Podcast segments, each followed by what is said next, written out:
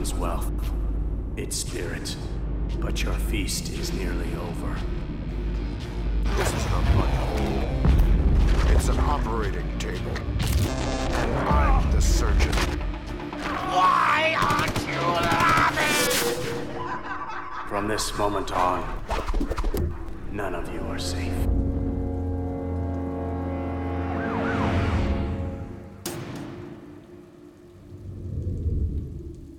Welcome to the Batman Book Club, a podcast exploring the Dark Knight Library. I'm your host, Ryan Lauer. The Batman Book Club is a proud member of the Batman Podcast Network, hosted by Batman on Film. Just go to batmanonfilm.com, click on podcasts, and you'll find the Batman Podcast Network that has a whole list of other bat related shows that also like to dive into other nerdy subjects we all love to frolic about in our free time. And also, the Batman Book Club is on Patreon. If you listen to the show, you like what's going on with the show, and you want to help support the show, keep the generators running in the Wayne Manor study, just go to patreon.com slash the Batman BC. Now, thank you for listening to episode 116, The Widening Gyre. Joining me for the first time, a loyal listener to this show, will soon be the next Coach Taylor of North Dakota. He is also Garrett Greb's fifth son. It's Mr. Ryan Powers. Ryan Powers, welcome to the show. How are we doing? Um, I think Pete might get upset with you if you don't bring up that I'm his Tom Hagen. We've had this discussion quite a few times. Oh, Tom Hagen, Dr. yeah. Fans, shout out. His his Tom Hagen, Pete's uh, favorite nephew.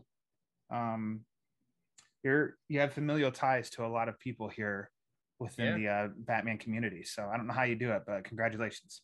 And you're the first one to have me on your podcast, so uh, happy to be here. I mean, I'm just saying, who who really appreciates you? Uh, since this is your first time on the show, I know you've listened a lot um, because I have been uh, the Obi Wan to your Anakin. Um, that's speaking Peter Vera language. Uh, I I must ask the people before we dive into this book. Um, what is your favorite Batman story? So I'm gonna go with the Court of Owls. Whoa! Hey now, Snyder Yeah. fan in the house. I don't, I don't know if I need that label. Uh, yeah, so I feel like a lot of I say that half-heartedly because I feel like a lot of people on your show they have like I read The Dark Knight Returns when I was in high school and it changed how I saw comics and all this stuff. Um, I grew up being like an animated uh, show guy. Like I'm that Okay. from that generation. So my first exposure really with falling in love with these characters was Batman Beyond and Batman animated the animated series and I really didn't have a whole lot of access to comics as a kid. So the, when I got my hands on the Court of Owls, that was the first real story I dove into, and I was like, "Whoa!" Wow. And then I eventually got into all the classics, but this was really the one that uh, did it for me. Nice. Well done.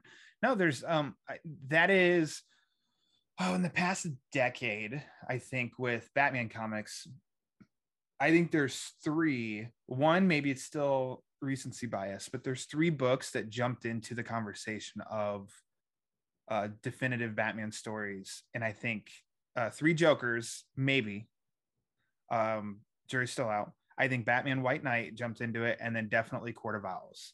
Uh, there's just sometimes there's just lightning in a bottle, and I think uh, to come out of the gate, Scott Snyder and Greg Capullo. Of course, we covered it a long time ago on this show, but uh, Capullo and Snyder came came out the gate on their Batman run with that story, and it was just I don't know, it was something so I just so unique. I thought, um, impactful, and just really freaking good.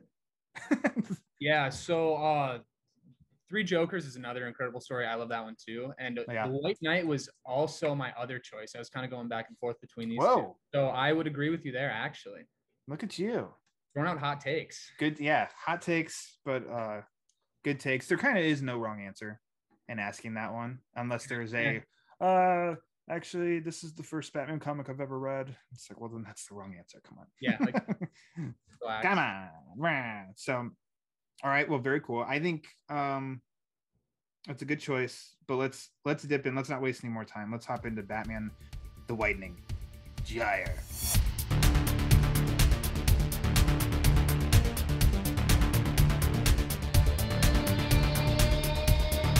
So, this book, written by Kevin Smith, with art by Walt Flanagan, uh, six issues were released from 2009 2010.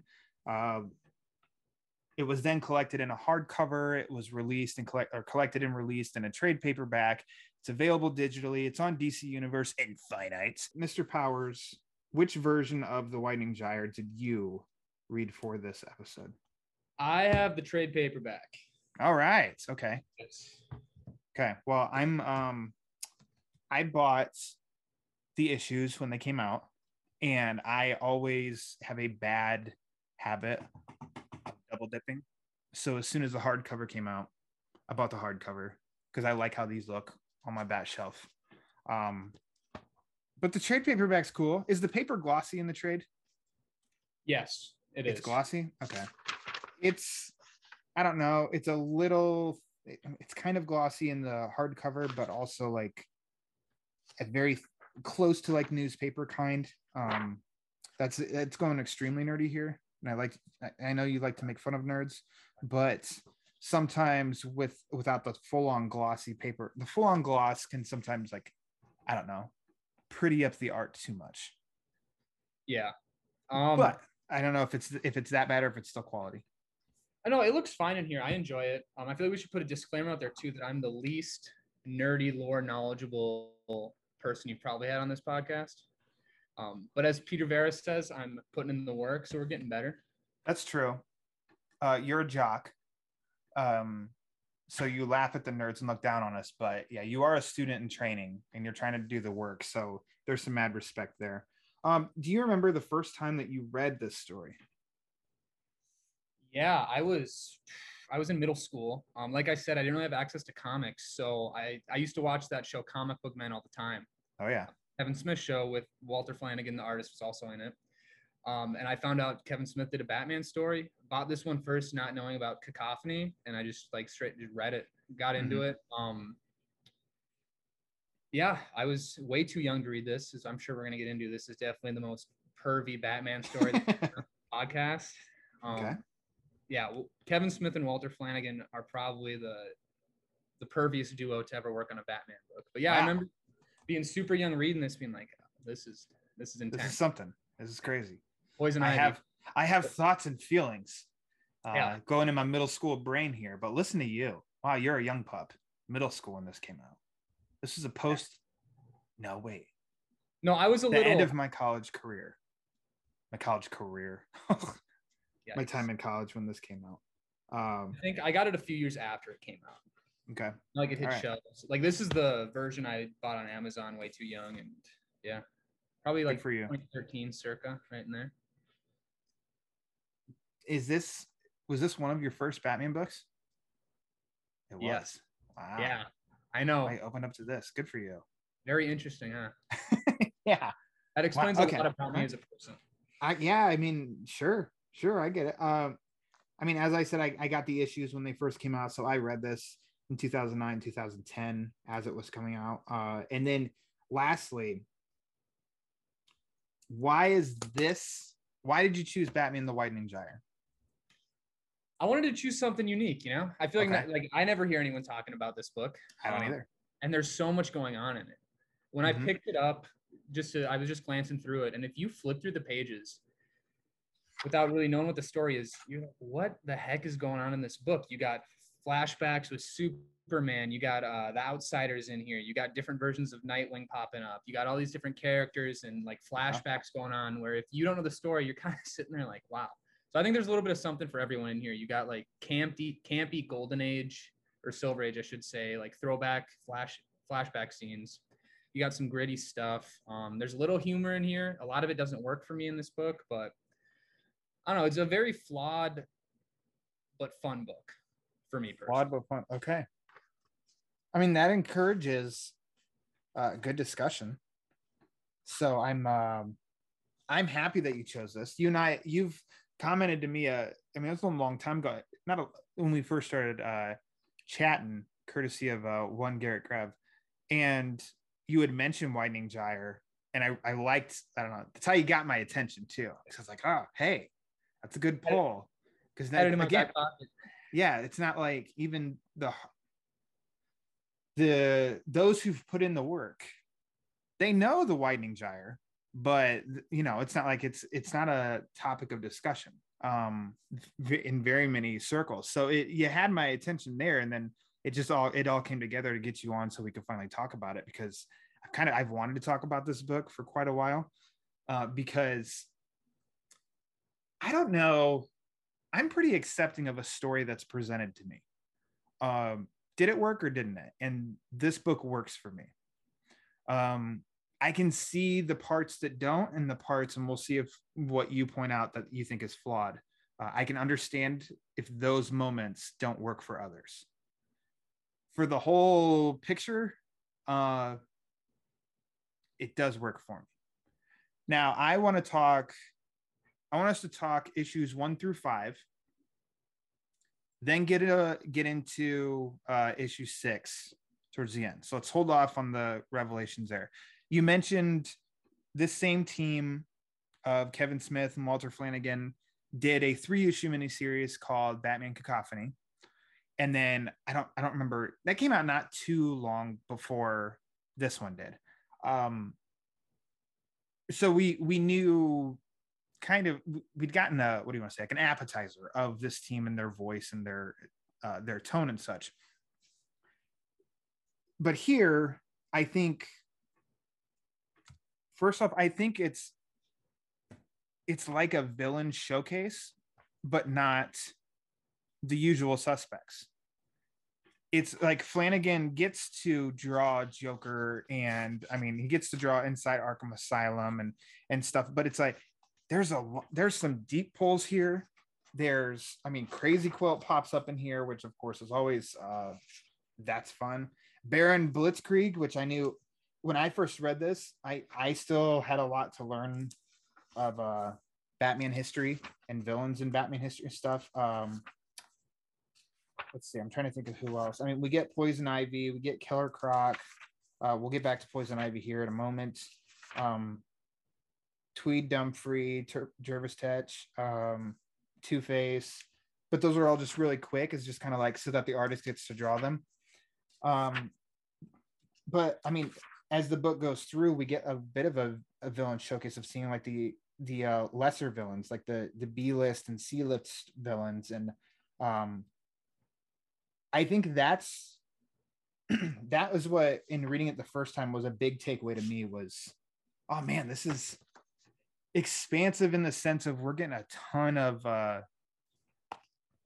what do you want to say? Um, cameos. And Yeah. i like that. So uh, I, I do too and it makes sense um in the back of my trade there's kind of like a summary from kevin smith just talking about working with walt flanagan. They've been best friends since high school i guess. And he pretty much told walt like hey uh, give me a list of characters you want to draw and i'll make a story work. And he pretty much is just talking about how he got the list and he looked at Walton's like crazy quilt really you want to draw him and Walton's just like when am i ever going to get to do this again you know let's do Yeah. it which makes sense and it works good i think they did a really good job of just having all these crazy I don't know who any of these characters are. Well, half of them, anyways. Mhm. And I had to go do some research, and uh, yeah,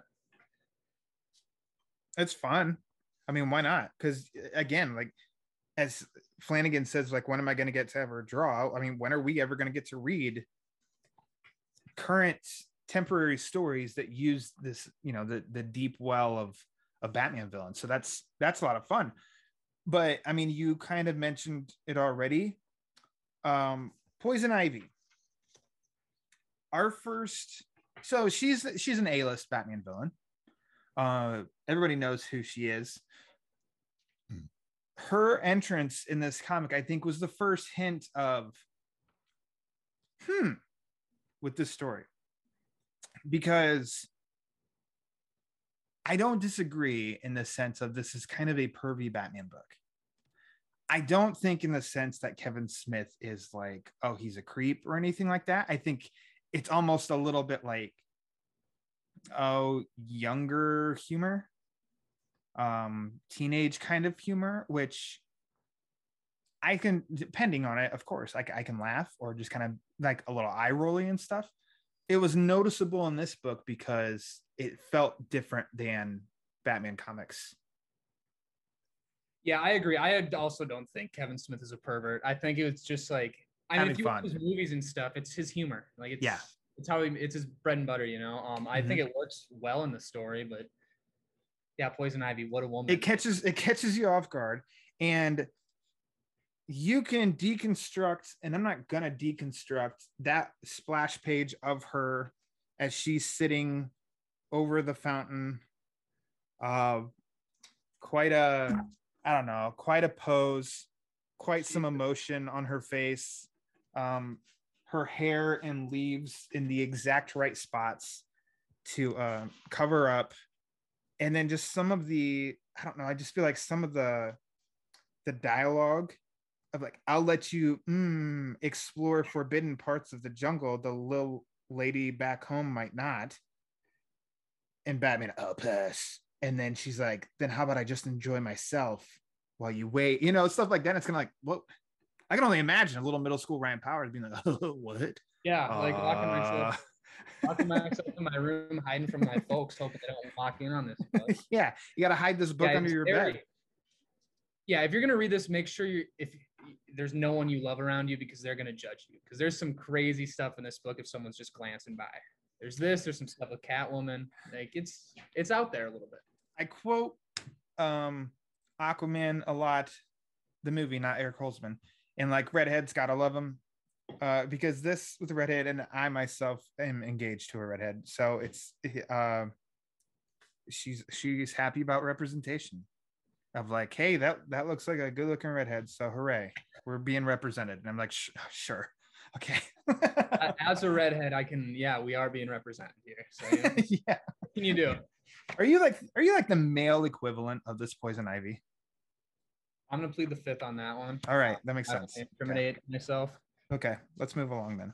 Um, what is your? I mean, Etrigan pops up at the end of that first issue too. What is your, like, what's your history with Etrigan, and what do you think about him in this book?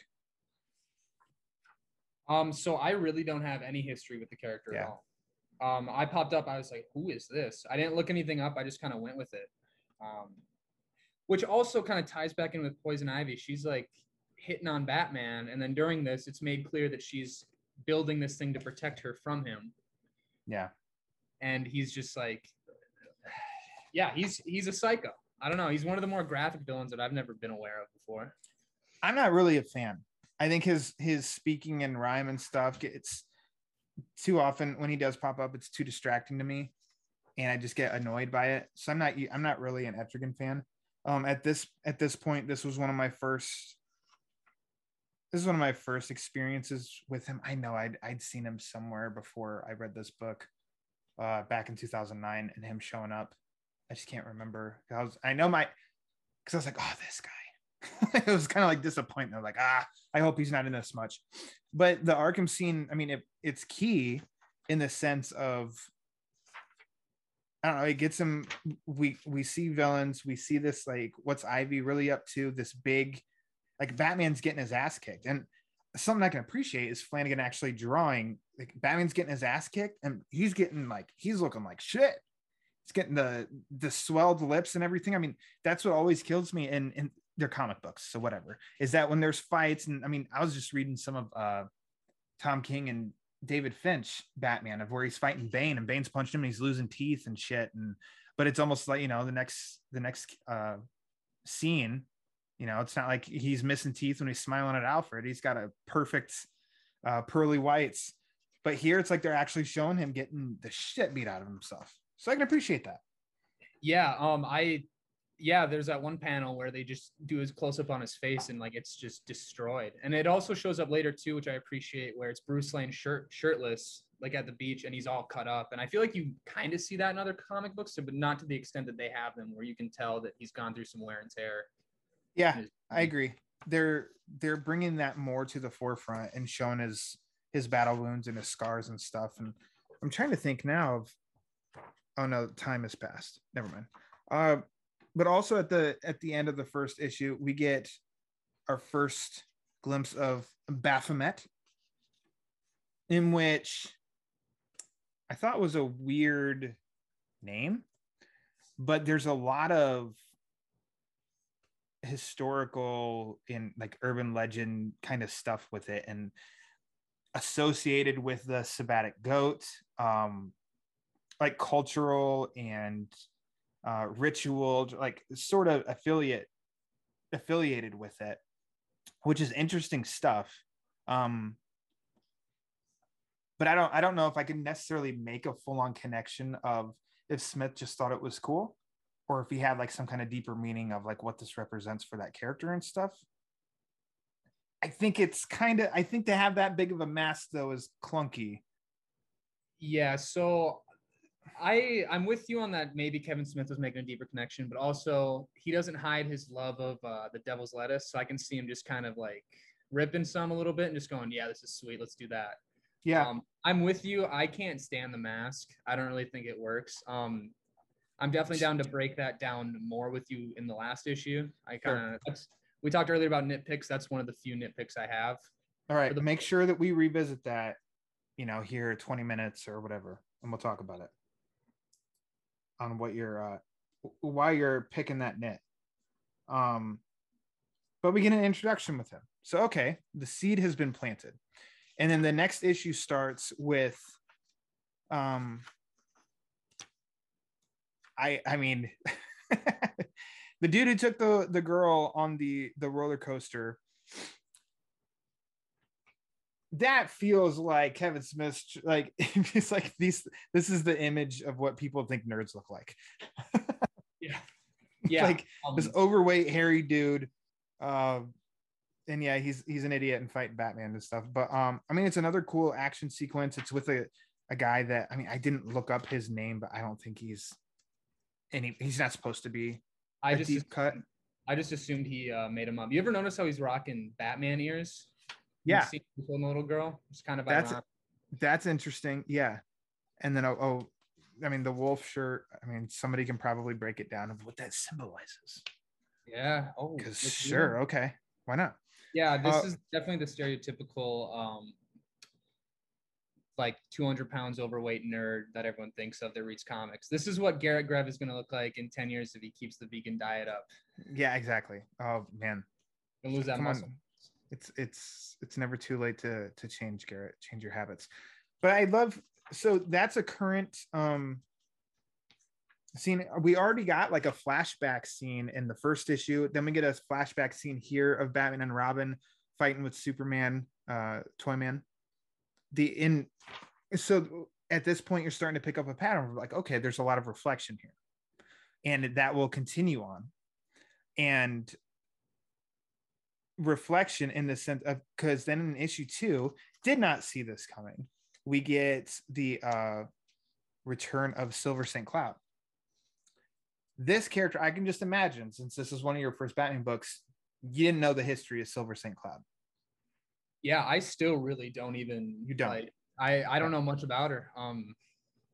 Well s- saddle up here young young padawan. That's a star wars term for peter vera who doesn't know. The silver st cloud. So there is julie madison vicky vale talia al ghul selina kyle silver st cloud playboy bruce wayne. But those are like to me those are the five love interests that have stuck in the 80 plus years in batman. Silver st cloud had uh, a very small run in Detective Comics in the 70s, uh, most notably in the Strange Apparitions run by Steve Englehart and Marshall Rogers, one of my favorite Batman runs, stories, etc. And the team they in uh, the mid 2000s did a sequel called Dark Detective that brought back Silver St. Cloud. So, in that one, she uh, well, she found out that Bruce was Batman in uh, Strange Apparitions and then she left him. She broke his heart. Ah, so see, comics are there are soap operas. I don't care. Um, and then in Dark Detective, she ran off with a with a senator. So now this book opens up, and and I kind of forget. Marshall Rogers illustrated a, a story called Siege that she was in, and it's in the collection. I haven't read it in a few years, so I don't remember much in that. But I don't know that that's too related either. But you can see how here when she comes when she's reintroduced, and he says, "Thanks. I was sorry to hear about Senator Gregory's passing. Senator Gregory is the man she ran with in Dark Detective. So that's how this is a continuation of Strange Apparitions, Dark Detective, this Dark Detective, coming later this year to the Batman Book Club. Um, but what I find really funny is the fact that in this, it's almost like she's like, "Phew, I'm glad my husband died because all I've thought about while with him, Bruce, was you." Oh yeah, they make the senator seem like a cuck here. Like straight up, she's talking. She says how they were never together, they never did anything, and she just thought about Bruce every day. And then next thing you know, she's like, "Can't wait to see you again," and she's back on her helicopter, and she's she's in the grass doing some very provoc- provocative uh, poses here. Yeah. yeah, they don't do uh, senator real well at all. It's bad look. no it's it's kind of like huh okay again it to me it's like it's funny and sure it's just like presented and it's like i don't know we, we need in this story we need silver back with bruce somehow let's just yeah my husband died And you just gave uh, the young buck a history lesson here. I didn't know about the the old 70s stuff, so I just assumed the senator Man. thing was a throwaway. So you're dropping knowledge on your boy right now. i'm, I'm trying trying to keep you educated the strange apparitions I'll, I'll send you the links on how to hook you up with uh finding that stuff because that that is must read material but dark detective like you probably looked right here. There's an image in that issue. That's basically the summary of dark detective. Um, all that will mean more. What i'm what i'm showing him is the the image. It's got batman and then joker and a big pendulum and then the elephant and the donkey politicians and uh, the senator who lost an arm and a leg. Uh, batman kissing silver all that. That's dark detective that's the summary. That's like the wink wink all that shit went down for rizzle. Um but okay silver is reunited with bruce. And then this ended up bugging i think it bugged a lot of people. Kevin smith he's an emotional man. He will never hide it that he's an emotional man. I think he's a softie for a good love story. And he loves love stories within his superhero content and his nerdy content. I don't necessarily have a problem with that. It didn't necessarily bug me as i'm reading it and seeing with this relationship with silver and you know she's the one that got away for bruce. Kind of because it wasn't necessarily he didn't have a say in the decision that they didn't work out. This was all hers. She took it. She was like i'm out. Um but i mean people were kind of annoyed by the the mushy love angle jokey and those layers is what i think we're snowballing and why people um and i don't know you know the percentage of people who love or don't like this book or anything but when i would see people talk about it is usually referenced. Even if they liked or didn't like the book it was referenced like oh it's the soap opera love story uh batman book Yeah. Um. Well, first off, I think there's some other stuff we're gonna get to later that also had Batman fans really uh, peeved off. Um, yes i, can't wait to really- mention that I really didn't mind um the comedy and the love story stuff coming from Silver St. Cloud. I thought it worked for her. Mhm. Honestly, one of my other nitpicks was for Batman. I didn't really, not that I don't like, I didn't. It didn't really work for me. Um, I don't mind that kind of stuff being in. I just didn't really like how it was written. I guess you know, even with the jokes Batman's making to the other Bat family, most stuff I like it. And here it just didn't. It didn't play for me real well. I just Didn't work it for a little corny for me. okay But that being said, it's not like it. I don't think it ruins the book. I think that's so do you do you have and this is putting you on the spot do you have an example of um that something like Uh, a comment or joke that didn't work for you let's see here. Well, I, there's one where he's talking with Robin. I don't remember what it is off the top of my head, but I remember reading it and sitting there like, eh, that's not that's not really working for me. Um, Okay. There is one part later that in the soap opera part. I don't know if it's in the last issue or not, where they. uh Yeah, no, it is. We'll save that. okay But there is one part later that I have an example that I'm like, that that's not that's not what we're going for here. Gotcha. Okay. Uh, after her introduction, though, so we're talking about deep pulls. This isn't as much of a deep pull. Cornelius Stirk, who was created in, uh, now I, I don't have this on the back of my head. I had to look this up, but he was created in Detective Comics 592 by Alan Grant, RIP, and Norm Breyfogle, who's one of the goats. Um, not the Baphomet goat, like a full on goat, greatest of all time. Okay. Oh, Um, like Kirk Cousins. yeah, exactly. Yeah, he's a what a gentleman. Right. um, a disturbing character. It's disgusting. He's uncomfortable looking. He's a serial killer and a cannibal. Perfect ingredient for Gotham City. And this is so that's where the tone of this book to me it fits, but man, it's it's a bit of a roller coaster because you you just had these uh lovey moments with Bruce and Silver. You turn the page to a man holding a bloody heart and putting it in stew, bugs on the wall, blood everywhere, body on the floor, and another body like tied up to a chair. And he's like, that's the juxtaposition we have in this book. Oh yeah, it's crazy. Um, like you just said, you go from Silver St. Cloud in the grass on all fours, telling Bruce like, "I thought about you every day. I was with my husband." And then next thing you know, you've got this dude who looks like Gollum Yeah. eating a heart with an axe. And I, I have this is my first ever ex- exposure to this guy, so I don't, I had nothing to, I had no idea who this guy was beforehand. And I'm just sitting here like, who is this psycho? So yeah, I agree. It's a very exhausting book in terms of you're flipping pages, you, you're you don't know what's coming next. Yeah, which I mean, that also kept me excited for each issue. I was very intrigued because I didn't, I didn't necessarily meandering is too strong of a word.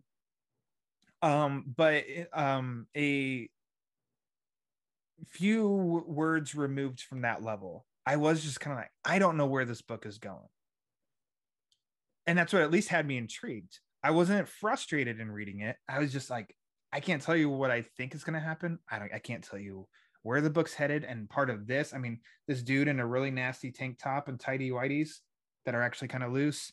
And then when like, was it like it's telepathic as well?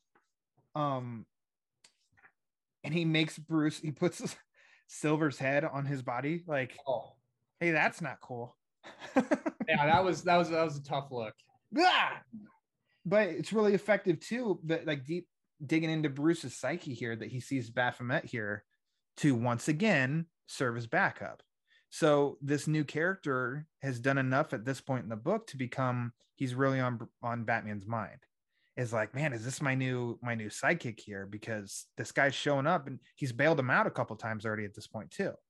And then we turn it like that ends up that was that's Stirk as well. Um, and then in this case robin is the one who comes and saves him and i mean man i mean is that is that gollum or is that gollum in the issue three Yeah, man, he's oh yeah, that's one heck of a character. Um, i couldn't imagine like Lee Bermejo drawing cornelius stirk that would be the dirtiest grimiest version of the character ever. Nightmares. Yeah. I want to see it now. I've never thought of that. With uh with St. Cloud's head. yeah. Get the best let's, let's complete the entire picture here okay? Let's complete the ensemble. Uh we get a nice cameo in the Batcave in this issue with the like 1940s comic Batmobile as well as the 60 series Batmobile. Um, that's cool. And I mean, another incident, Baphomet's there with Batman and they talk. Uh, Silver, more love story, a quick image of a scarecrow um, which I think is cool. So I'm always down for more Scarecrow. But I mean, it's it's building on this whole like Bruce is getting what we never see Bruce getting. So that's where I think this book can kind of stand out is that we don't see this usually, and especially not like issue after issue. Of at night he's in Gotham in the Cape and Cowl, and by day he's on an island on like a, a secluded island of just him and Silver. You know, uh, the ideal honeymoon. It's interesting. Yeah, I uh yeah, I really enjoy that because like you said, you never really see Batman, you know, at least in the stuff I've read, uh enjoying like a love story or falling in love. You see him just kicking ass 24-7, but you never really get a chance to see him being somewhere. So it's a cool um back and forth between him getting after it with the villains and then going away to an island with his sweetheart. Mm-hmm. And then Aquaman's uh, riding a narwhal. I did enjoy is- that part. Yeah, like Aquaman coming in and giving Batman some shit about it. He's like, "You're you're on a date." But then like the whole well, woman screaming and she hears like that Yeah, uh, that I mean that doesn't make me like roll my eyes. It's just another like the this isn't the most mature book in that line that dips back into more like humor and stuff. So again, I'm, I'm very like it's whatever to me. I don't have a I did not like it, I hated it, and I don't have a oh my god, it was so funny and I loved it. It's just kind of like all right, yeah. Um, I did like the part where Aquaman said, who did, he said, I think he had to get back to the Justice League headquarters until Johnny won the pool. yeah, I did enjoy that part, but uh, yeah, I'm with you on the whole. The fish were telling Aquaman they were hearing a woman screaming Dee Dee. And it's just kind of like, all right, tone it down a little bit, guys. yeah. Know? in which we're hearing Bruce being called Dee through all of this, in which that that's revealed later on, and that even the revelation of what it means, it was kind of like a, Oh, yep, 100%. it's kind of like, Really? that's Yeah, that's it- okay, And I was like, you're telling Alfred that? yeah, and then Alfred like, oh my word, and it's okay. Yeah, that uh, I'm with you there. That one didn't work for me either. The in issue four, I mean, we get crazy quick, but let me tell you, it's always effective. You know, all this content of people sewing their eyes shut or sewing eyes shut. Yeah, I can feel that every time. Oh, it's it's a nightmare scenario. Yeah, no thanks. Let's let's move on. Like, I hate it. Um, but it's cool that yeah, Crazy Quilt, Crazy Quilt got. I don't. He got some. He made an appearance. We don't get enough Crazy Quilt. Like I- bring bring them all. Let's let's do this. I read, I think, where Crazy Quilt is actually in it. Mhm. So yeah, I I'm kind of a fan. You know, Good. like I Check like how they said he uh he was going from. So they were talking about how the his rogues gallery originally were just people wanting attention, and then Joker came to town, and then That- Crazy Quilt tried to up it, up the ante and become a killer, and they were just kind of picking on him the whole time. I thought they did him a little dirty there, but I kind of liked it. I really liked. I I felt like that made. That almost had like the biggest. um What do I say? Uh, carried the biggest weight uh, up to this point in the story is how it did talk about how uh, villains in Gotham and kind of how Gotham was changing. Because I like the fact that, and we have like a present day of a crazy quilt, which is creepy, but then it does quick flashbacks and there's like Cavalier and uh, Kite Man and uh, Killer Moth and stuff. And then you turn the page and you get the the Joker victim that's folded up in a trash can, and it says until the Joker started killing people. When that idea caught on, like basically that's when that's it's almost like that's when shit got real. Of like this isn't fun. Talk show hosts aren't asking them to come on the show anymore. Um, in I mean we we see that in the the jo- the shock jock that Mr. Freeze uh gets too. And like the radio station that that guy they moved from I don't know where they said uh, Washington to Gotham or something. And the the shock jock was like oh my god why why isn't anybody talking about the villains? This is like you know uh dang what do you want to say? This is um shooting fish in a barrel basically. And he does. And then he gets uh or joker was it joker to, i'm now i'm mixing shit up. Let's stick to freeze. Freeze takes him and freezes him and then the radio station's like nope we're changing to become a christian a christian station. All of that goes to say like i like that part of the book in what smith is is saying here of the the evolution of gotham. Um the uh oh my gosh i'm thinking evolution of villainy in gotham and how shit is getting more intense.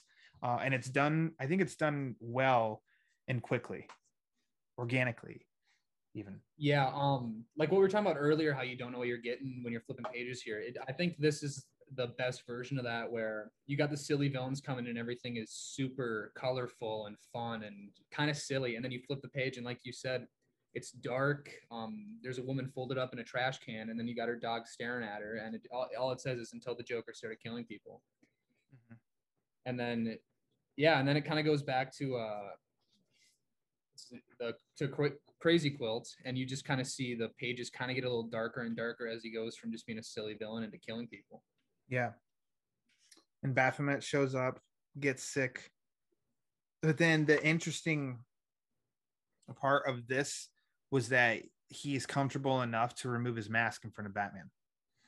And Batman's like, man, too soon, too soon. And he bails.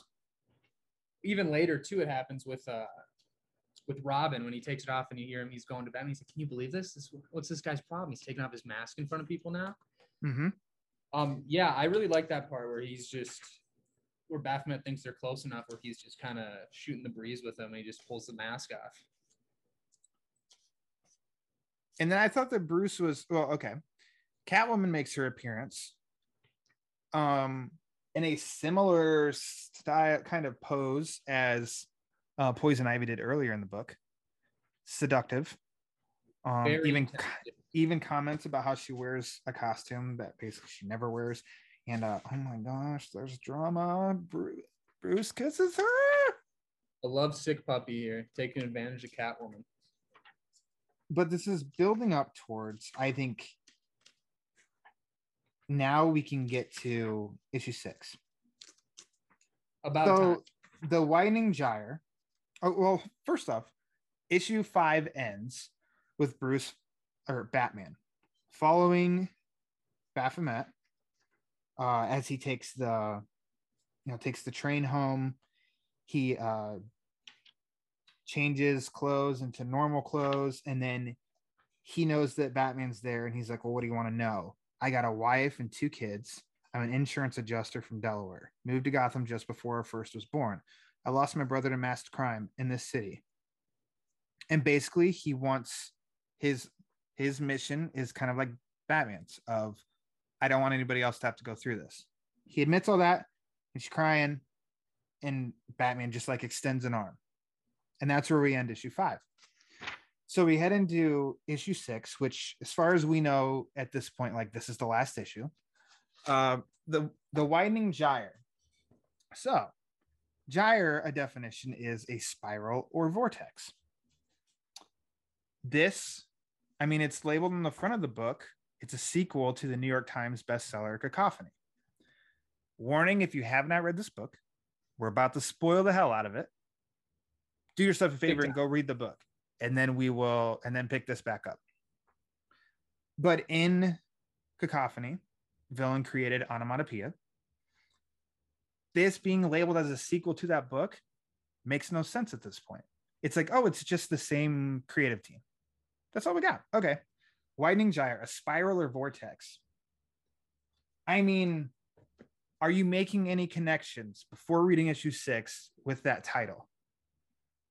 So, um, flash or call back to earlier when I got this on Amazon. I got this before Cacophony. Okay. Didn't really think anything of it. Saw that it said, you know, um, sequel to Cacophony. Just like whatever, I'm reading this. I don't have the money. I'm like in middle school. I'm just getting this. So I started reading it, and then when the, do we want to spoil the big surprise yet, or we want to wait? Let's wait. Okay. So when that happens, I'm kind of like, okay, big deal. Like I don't. Anyways, we'll get back to it. Um, I didn't make connection reading it then. Yeah. Um, reading it now after reading Cacophony, there is some things that happen at the end of the book where if you were to go from that book right into Widening Gyre, you're like, oh, okay, I see. Like it's obvious now. Yeah. I really wanted to read Cacophony before this, and I just didn't have the time It is because it's been a while. this one holds up way better than that one. Um, Yeah. Cacophony is very dialogue heavy, like Yeah. to the point where there was one time I was reading, I was like, all right, come on.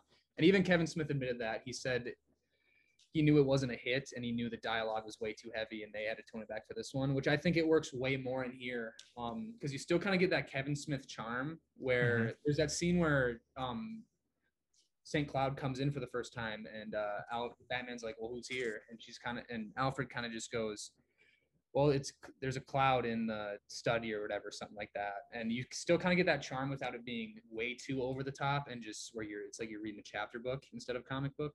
Um, I just think it all works better in this one. so well i love in this issue so bruce is opening up more showing her more of you know the um man, the Fortress, Superman's Fortress Solitude and stuff in the um, Justice League Watchtower. He proposes. Oh my goodness. Swoon. This is a love story. Then he takes her to the cave. uh, 89 Batmobile. Looks awesome. And he has basically, and Alfred's going to take Silver home. Bruce freaks and panics because he's been duped how many times? I think that this part's key. He's been duped how many times on stuff like this? And he just like, and I really like that the, I mean, I don't know why everything is red, uh, but every it turns it turns red like rage Batman. and he pulls her out of the car. Alfred's like, "What the hell?" She's like, "What the hell?" He yanks her her hair and tests her hair and all that shit because he's just like, "Who are you really?" Blah, blah, blah, because things are just going way too good for him. And this is usually when things, uh, you know, all is revealed for Batman. He's just duped too many times and realizes, no, this is Silver St. Cloud. Realizes he's panicking. Um, he's just kind of like, maybe for the for once, like this is this is good. Good things are happening. And on that realization, fights crime one more night um, with Baphomet.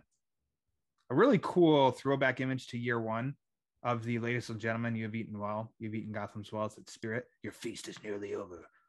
Um, this is where you can comment another line that's probably a flaw, and people were up in arms about.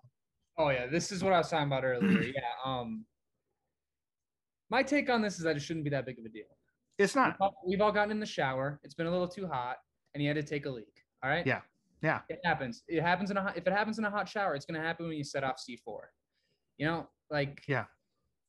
get it together. Also, fire, firefighters uh, admit to doing this too. So if like, are you calling firefighters pussies too? No. Like, it's not that big. Of a, exactly. And and that's what Kevin Smith was coming at. That was his angle of it that Yeah. I read. Is it was firefighters. It happens to firefighters. Like it's not a big deal, and I don't think that it's a big deal.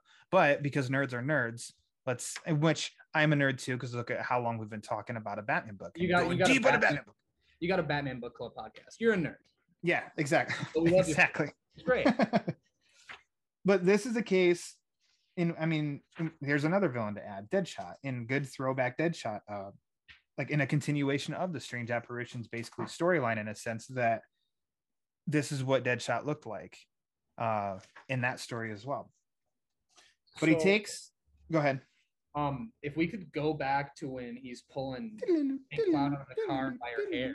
yeah go for it That's one of my other nitpicks that doesn't work for me is where he like Batman starts crying and goes, I'll never be normal, will I?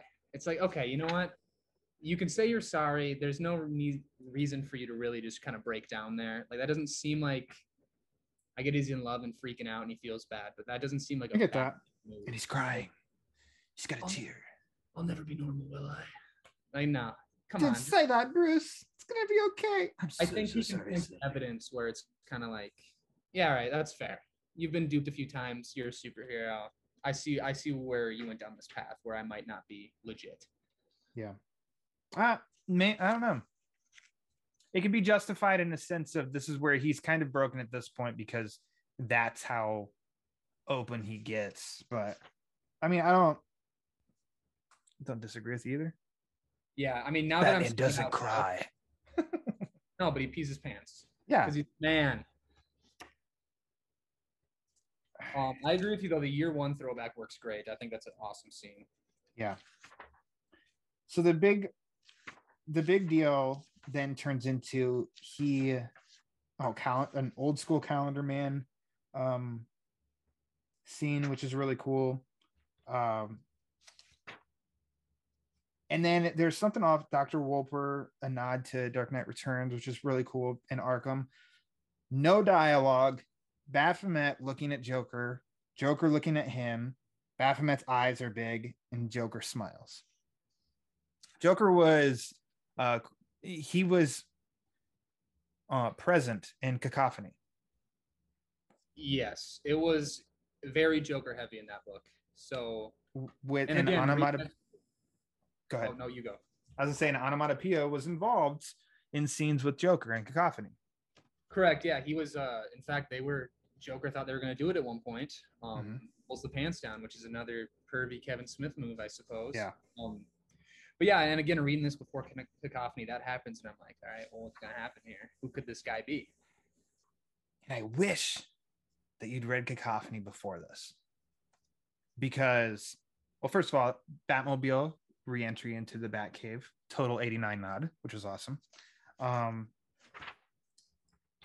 and Batman brings Baphomet back, reveals, uh, introduces Silver, introduces himself as Bruce Wayne. All is revealed. Baphomet removes his mask. Well, I'll be damned.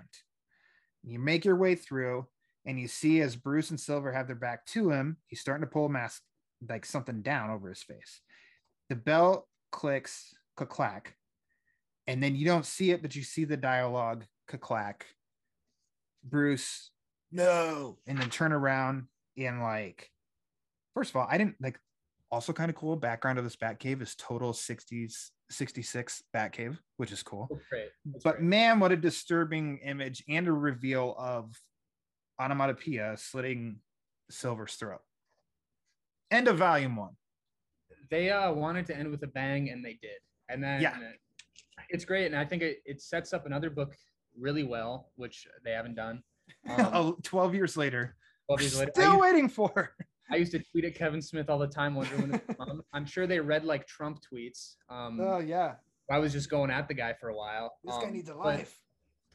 I remember I used to listen to Fat Man on Batman all the time, and he was Uh-huh. talking about what he wanted to do for a sequel. And it sounds, What do you want? Do you remember?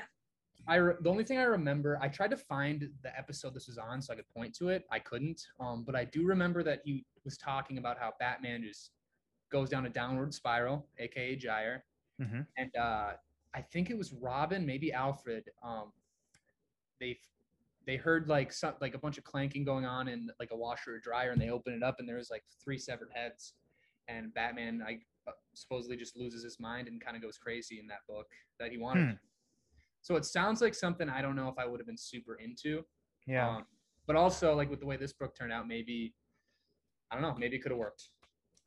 So, as someone who read Cacophony, knew of this onomatopoeia, Smith even says at the end of this, and um, he knows what he's talking about, but also uh, it's it's true, and that I was longing for Bruce Wayne Batman content at this time because this was uh, post Batman RIP from Grant Morrison, post Final Crisis. Batman has been Omega sanctioned and and all that shit, and so I was just like, uh, whereas now, I think like right now, a lot of people will say that we have an oversaturation of Batman comics. This was the exact opposite um, at this time. So the fact that there was a mini series, a contained Batman comics coming out, like contained series, um, I was all about it. So I bought Cacophony. I thought it was fine.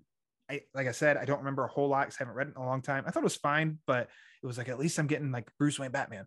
And then this came out, and I was like, well, of course I'm gonna buy it because it's Bruce Wayne Batman. Um, that last page though was like holy shit to me. And i think in 2010 with that i wasn't heavily talking like in, in the circle of friends and stuff. I was kind of like the only one that really read comics. I had to go looking online for anybody that was reviewing this kind of stuff. Um Imagine and i wasn't talk i wasn't talking to him it was just like nobody to talk to. I was like what the hell just happened? I, I got, there's nobody to talk to about this I'm talking to my cat can you believe this oh my god oh my god Silver St. Cloud died. Silver St. Cloud. Oh my God. Is she dead? She's got to be dead. I couldn't imagine a world where there was an undersaturation of Batman and where you couldn't just go online and talk to anyone about Batman. I know. That, that's that's a wild world to me. Yeah, it was it was pretty crazy. Um, if I'd only known Peter Vera back then, uh, but I mean, he was having a hell of a life, saving lives on the beach as a lifeguard and a DJ. Um, both true, true facts of Peter Vera. Those, Um, I did not know either of those things, so I'm gonna Yeah. to a him up about lifeguard and a DJ, both. Uh, so yeah, so then that shocker was like, whoa, and that then began a like, I need to reread the whole book. The title then started to kind of connect. And hmm. this is like, I think this is Kevin Smith nailed this in the sense of Batman's duped again and again. No, maybe things are actually going right. And we are Batman in this case of like, nope. Like this is the perfect kind of joke that like Joker would pull off. You know, of like you've been duped 17 times and here we are number 18. Just got you again. It uh it works incredibly incredibly well because I know we talked about nitpicks with uh Silver St. Cloud and Batman and the whole love story, but you do get connected to him and you're like, you know what, this is great. I'm glad Bruce is, is getting uh, some love going Mm-hmm. Good for on. you. And Good then for you, Bruce. it's also one hell of a way to leave on a cliffhanger where Yeah. you're just I'm not gonna do a sequel now. So here you go. You're like Has he fully has he fully taken it off the table? It's not happening. I can imagine that wouldn't, but also last I last I read I read something from like 2018 that he'd be open like he just has, doesn't have time apparently that's been ex- his excuse since this came Yeah. out so I he's never said he won't do it but at this point it's like I'm not gonna count my eggs before they're hatched here. And, I mean, it sounds like pending. I'll have to look up and see uh, what he said about the ideas for the sequel because maybe this would be a case of it's better left in our imagination of what happens. Um, if Silver's ever used again in the comics, maybe they'll comment on it or something, or or not. I don't know. Um, I'd really be interested in where he wanted to continue or go with the story. But as far as like the the spiral, is i mean it's the book's very reflective and he's thinking about letting basically letting people in and here he is letting in somebody else or he, he said basically what was funny here is uh dick became nightwing jason todd died tim is close to being done as being robin and he was like and that's it when it comes to sidekicks which i think is also great because like Damian was around at this point um, but Kevin Smith, my man, was like, I'm not a F Damian kid. I'll, I'll throw that. I'm out. not either. Like I don't. Uh, sorry, I'm- Eric Carter. F Damian. Um, yeah, F Damian Wayne, baby. Let's go. I, making I'm, I, I'm, I'm glad that like he had that kind of setup, but then, but then here he is and letting, allowing another person in. Uh, in Baphomet, he's allowing Silver back in. So another, another love, and then it is. It's just like the perfect setup of five and nine tenths of an issue is all set up. And then you know that very very very very last smallest part is the big punchline. And i'm like damn it's just it's fuck it well, i almost slept. It's great. Oh, yeah i almost let one out. That's how that's I'm- how good i think this is. He's talking about the F word, not fart, folks. not fart no. It was i almost let Hanging one slip. With- i apologize. I didn't even say it but i apologize for getting that close. Um it's This great ties in- this ties in with my last nitpick, actually. Okay. Um, you're the world's greatest detective. thank and you I'm curious. No, no. oh, Oh, well, let's pretend you're Batman. oh So okay I was I'm not Batman. giving you a compliment. Let's get that. what do you want powers that was good. So you're the Dark Knight, right? Otherwise Yes. known as the world's greatest detective. This guy comes out of nowhere, mysterious figure, right? Goes by Baphomet, rocking this gnarly mask. Mhm. You look at him once, and you can't tell by that mask that he's going to end up being a villain.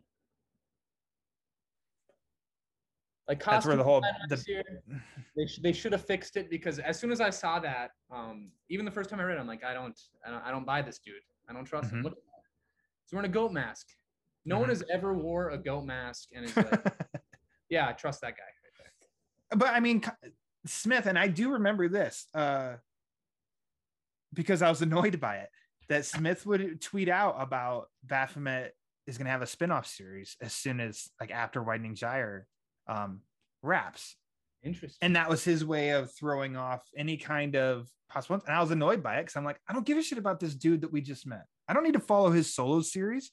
Why is he getting this solo series? We need more Batman. Um, but it's to throw us off the scent. So that's where like you're spot on there. But then also Smith just does it so well of your doubts. You've read five issues and you're like, oh man, Bruce just tracked him home where he's got a normal family life. And like, okay, maybe this dude, okay, maybe he's all right. So, you said you haven't read Widening Gyre in a long or Cacophony in a long time. Yeah. The last page of that, and this is done brilliantly. Uh, maybe it's not the last page, but it's a couple pages in. I'm trying to find it here. I had it. Um, they show onomatopoeia going home, like with it off, and he's doing a kind of like a dialogue where he's at his house and he's like doing this speech about how does he really not know who I am, blah blah blah blah blah. And then you see there's like an empty. He's got these cases with all these labels on it, like for different masks of people he's killed, and he's got one that has Batman. And he says, "Does he know there's no place he can hide from me?" And it ends.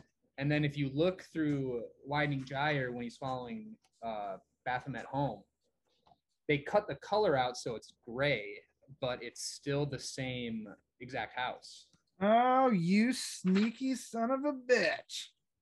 You just wait. I got another pull for you too at the end here. But yeah, well that's done, sir. I'm I- yeah, that works really well. Where you're like, oh, okay, so we're getting hints at there early. Where, yeah. Thank you. proud of thank you. Well done. Yeah, it was there. It was there. Okay, carry on. Next, next thing. Next poll. Okay, so the student has become the professor. I got another two questions for you. here. Okay. When uh, they announced to Alfred that they they're getting married, Yes. and we find out that DD means it's the first night they spent together, and Double digits. You know my boy Bats has that stamina, but that's not the point. Yeah. And then Alfred is talking about that pre med student that Bruce brought home when he was in high school. Yeah. And she's like, Oh, let me guess, turned out to be Poison Ivy. And then Batman goes, Even worse, Penguin. Now, I got something to ask you. Every time Batman cracks a joke in this book, he's smiling. In that panel, he is not. So, did he hook up with the Penguin or not? I don't know. I don't know how to make that one out because I don't. I kind of don't get it. like, I because even worse, the penguin. And while we're on the subject of the importance of a healthy diet, there's a chance I might be like Yeah, it was. I don't. I don't know. It was supposed to be a joke that didn't hit, and it's like Batman just say he banged Penguin. Like, is that what Yeah. we're doing? In which I don't know. That's unclear to me. If it was like I don't even know if that was a joke. I just I just didn't get it. So I'm not a Yeah, master. it I don't. I'm, not- I'm I'm not the world's greatest detective here, Ryan Powers. You give me too much credit. Um, Well, I just don't I don't get it. So I don't know what it, if it was a little more clear. I mean, then it, to be like, whoops, it actually it actually was the penguin. I slept at the you know whatever, and it's like okay, well then we know that that happened. Like otherwise, I'm like I don't really get it. What's this? Batman's means. bisexual and he pees his pants. What do you want? One Yeah. hell of a book. Yeah. I got one more for you. All right, bring it on. So maybe you can answer this for me because you're clearly more better off than Batman. I just embarrassed myself saying I didn't get something, so I got to earn my my way back in. you got redemption here. Okay.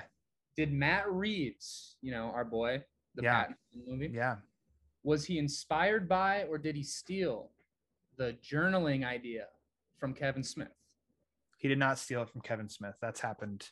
Okay, well, all right. Definitely. That was quick Yeah. because this is the first time I've ever seen it, and I was just kind of like, oh, or uh, it was, at least it was the first time I actually like made a note of it mentally.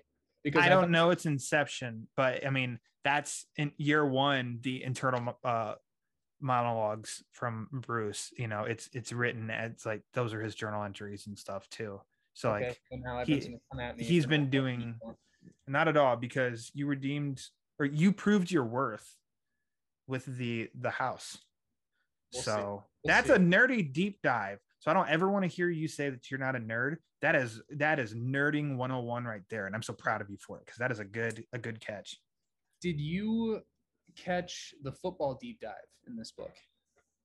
Um in uh elaborate. There is a. Uh, it's in the details here. After he beats up the guy on the roller coaster, Mhm. and he's talking with Alfred back at the house, and he's reading the newspaper.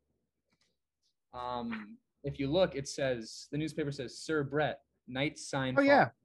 Yeah, yeah, yeah. I I meant to I meant to bring that up. That that's a shout out to um that's for Garrett, his favorite quarterback of all time, Brett Favre. Greatest man to ever put on a Vikings uh jersey. He's up there. Um, Yeah. So I did. I did some research. Uh-huh. This book is the year after Favre took us, took us, the Mhm. proverbial us, the Minnesota Vikings to the NFC Championship game. So, and we pulled him out of retirement the next year. He was going to be done, and then he, uh, we won four games. It was the worst thing ever. Um, I think he might go into an early grade because of that season where he got sacked an unholy amount of times. We were awful. So, did he leave the Vikings? And did he follow in the footsteps of only winning four games, or do you think he got redemption and won it all in Gotham? the the coloring is interesting in the sense of like without that extra text at the bottom you'd think oh so he's just making his rounds in the nfc north he signed with the lions Hey, you know imagine? but i can yeah like now Favre's age that he went to the lions but um i don't know. I think that's i think that's funny in which it's not distracting in the sense of someone who uh doesn't doesn't know the details of that. It doesn't matter. It's just a name the knights. Oh the gotham knights the football team they sign a, a new quarterback. That's all that they get out of it and that's that's totally fine. Yeah. but Um, we we understand and we like it. I have a tendency to over skip the small details too. So the fact that I picked that out is kind of ironic. you're you know what? I'm really proud. You've grown today. Uh you should start your own uh your own podcast. Peter Vera, I'm coming for you. there you go. Yep. Kick talk to eric holzman.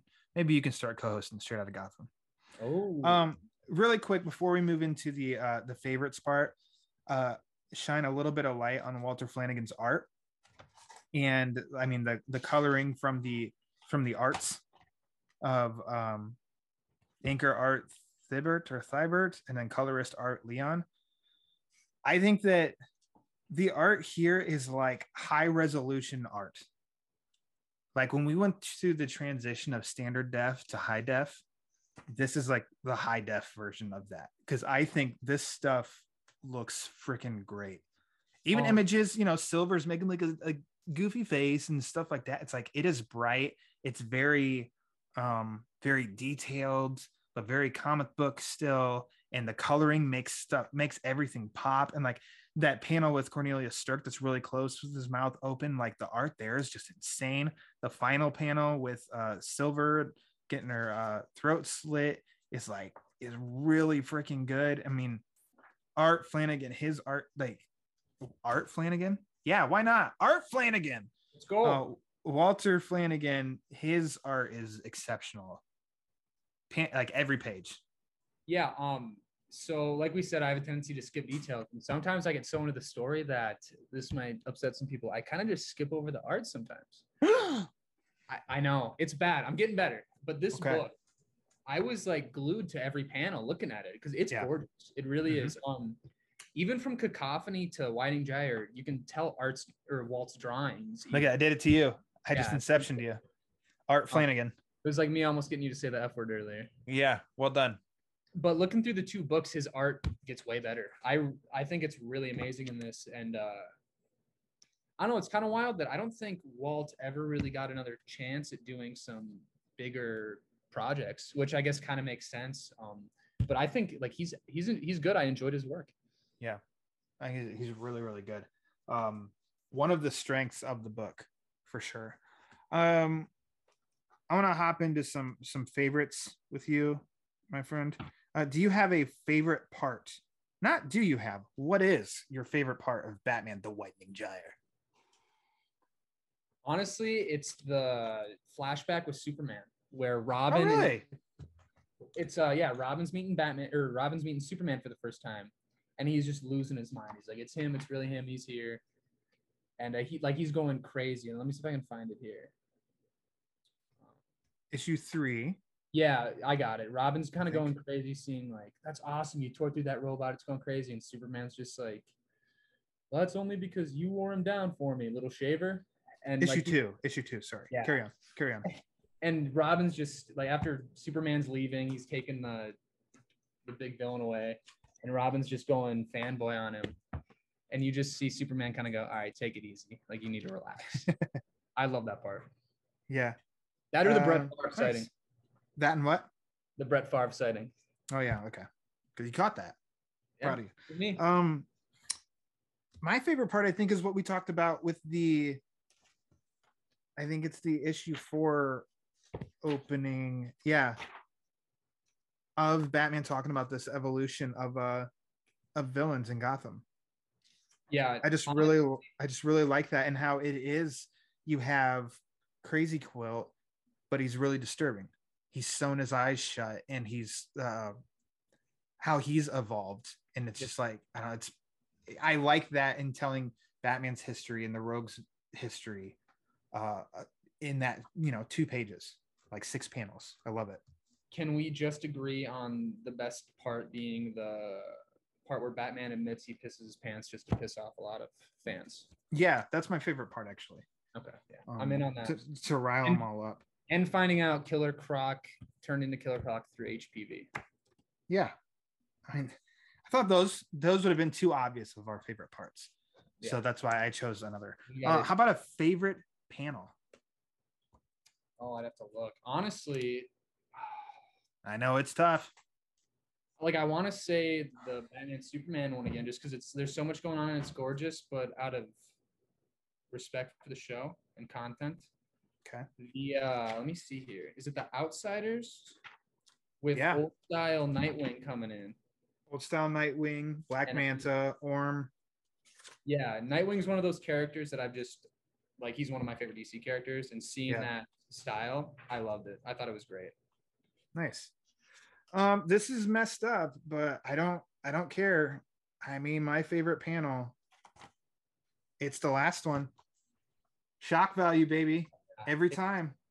it's that. Yeah, it's great. You can't you can't argue with that. Um, it's it's good and i the the addition of the uh 60s batcave is just like a nice touch and i mean if you want to go really deep it's funny because the like one of the lightest forms of batman ever is on the left side of the panel and then the right side is like one of the the, the dark now and it's like that's the evolution of batman as a character where we once were and where we are now you know but that's going really deep yeah, you're yeah you're losing uh, the normie once again. But oh yeah yeah, I'm with you. It holds up so well too, as just being like a great cliffhanger, and how they just kind of stop doing, telling the story, so you're just left with this, thinking about what Yeah. could happen.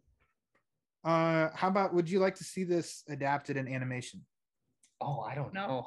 This one's Yeah. a, this one's a little too intense and too pervy to be. It would have to be like immature if they were to do it.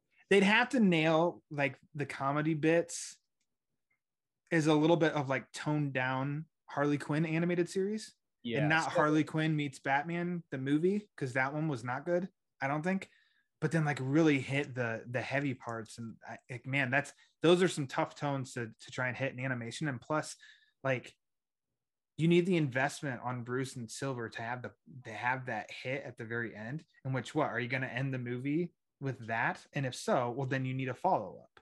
And then we don't even have a follow up. So it's like, well, what did they do for that? Like, I don't know. I don't know. Let me ask you this: Would you want Kevin Smith to do the animated movie? Uh, yeah, I think there's Judd Winick proved there's such a that there is a strength in having the original stories writer involved with the movie for Under the Hey, Hood. I don't think I want it to be an animated movie because I don't like what you said about uh, St. Cloud and Batman. I don't think, or Bruce Wayne rather. I don't think they'd have. You need to make it a long movie for that to actually Yeah, really hit. To and really hit. hit. And I don't think they could pull it off. It would have to be long. And I don't. I just don't. I don't think it would work. I'm with you. I don't know that it would either. And also it's not gonna hit because those those in the know know. You know? Yeah. what a dumb sentence, but you agreed too. So we're in this together. Um Oh boy. but us nerds have read this. We know Batman the White Gyre, what what that means, what happens. And so to watch that movie, you already know that that's coming basically, because that's what the book's kind of known for. Much like Death Death in the Family, you know that's Robin dies. So that movie didn't really work for me either, honestly. well, so I, I I don't know. I I think I'm with you. Uh, don't adapt it in animation. Leave it as is. Um, unless you're doing it's a whole arc and like an animated TV show. Even I don't know, but I think you would uh, need to plan for something after, yeah, yeah, yeah, yeah definitely. or you'd uh, have to go long Halloween form and do a two-parter with this, just so you could nail the Silver St. Cloud part. But who's gonna want to watch that? You know. Yeah. I would. I, I don't think it'll. I don't think it'll ever happen. I, re- no, I really not don't. chance. I don't think it'll ever happen. Uh, what are your final thoughts on Batman: The Widening Gyre? very fun book. Um, like we Okay. said earlier, just flipping through the pages, there's so much going on. Uh, really fun. It's flawed but enjoyable. Don't let your kids read this like my No, parents did. Definitely not. mistakes. Um, but yeah, it's fun. I would recommend this to someone who's. I guess they probably need to have a little nerd knowledge. This isn't like a basic. Oh, you're just getting started out. How about you take a crack at the widening gyre?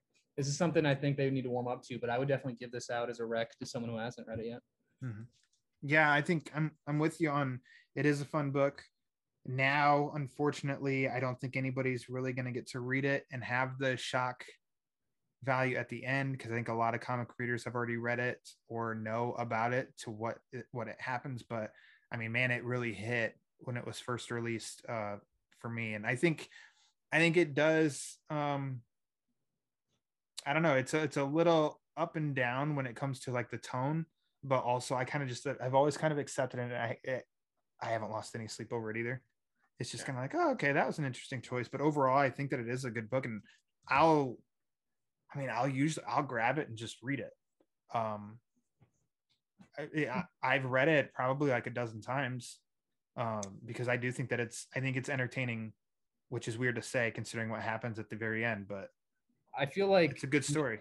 you should go into a Kevin Smith comic book knowing what you're getting. Like you're be like, this is gonna be interesting. It's gonna be Mm-hmm. Yeah. a little wild. It's gonna be a little. and I am a fan of his. I'm a fan of his work, like period. So maybe that too, like you said, if you you just like with some of the humor, you know what Kevin Smith's humor is.